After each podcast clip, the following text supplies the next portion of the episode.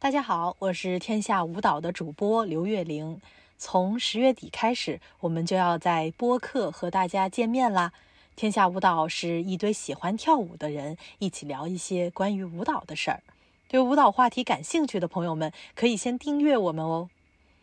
今天我们要跟大家分享的是刊登在第一期的文章《舞蹈影像中场景与观者的对话》。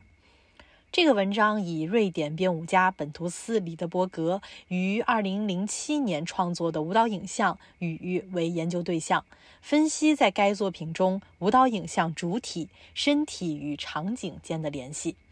及其带给观者的感官体验，以及场景对于观者构建非可见空间的影响，进而探索在舞蹈影像中场景设计与观者的关系。文章分为三个章节，第一章节是场景的物理性质引发观者动觉体验。场景的物理性质是指的该场景自身具备的本质特征，如地面的硬与软、粗糙与光滑、环境光线的明与暗等等。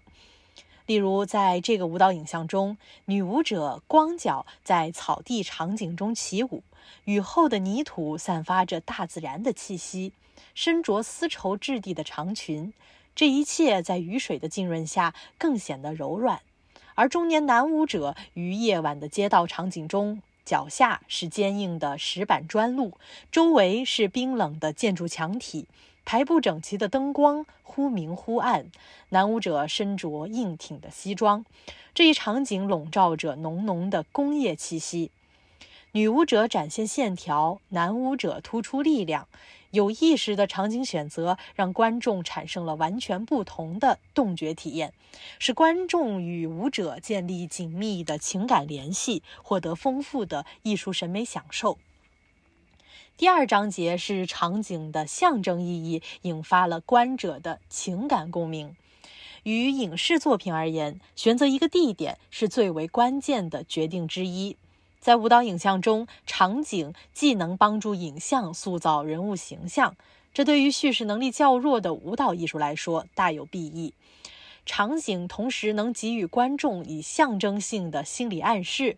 例如在舞蹈影像《雨》中。第一个舞蹈场景发生于小酒馆中，小酒馆在社会层面被普遍认为是男性主导的社交场所，是男性力量的符号象征。从这个场景可以观察到，酒馆中的女人一般伴随男人出现，而单独出现的女人也具有传统意义上的男性特征。这样场景的设置更加突出强调了舞者身体动作的表达。即男人的坚定与女人的犹豫，男人的强势与女人的柔弱。第三章节则叙述了场景的连接转换是如何帮助观者构建非可见空间的。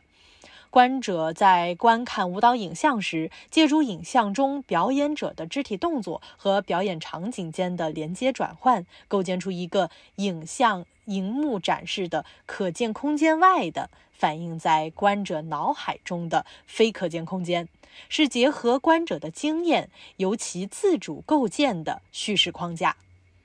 那么，舞蹈艺术呢？因为影像的介入，它的形式变得更加多样。拥有更为丰富的场景选择，是舞蹈影像相较于剧场舞蹈最大的优势之一。而如何使影像中的场景不沦为舞蹈表演的背景板，又如何使舞蹈表演于真实场景中而不被场景所吞噬，是舞蹈影像需要探讨的话题。那么今天的分享就到这里了，期待下期与大家再会。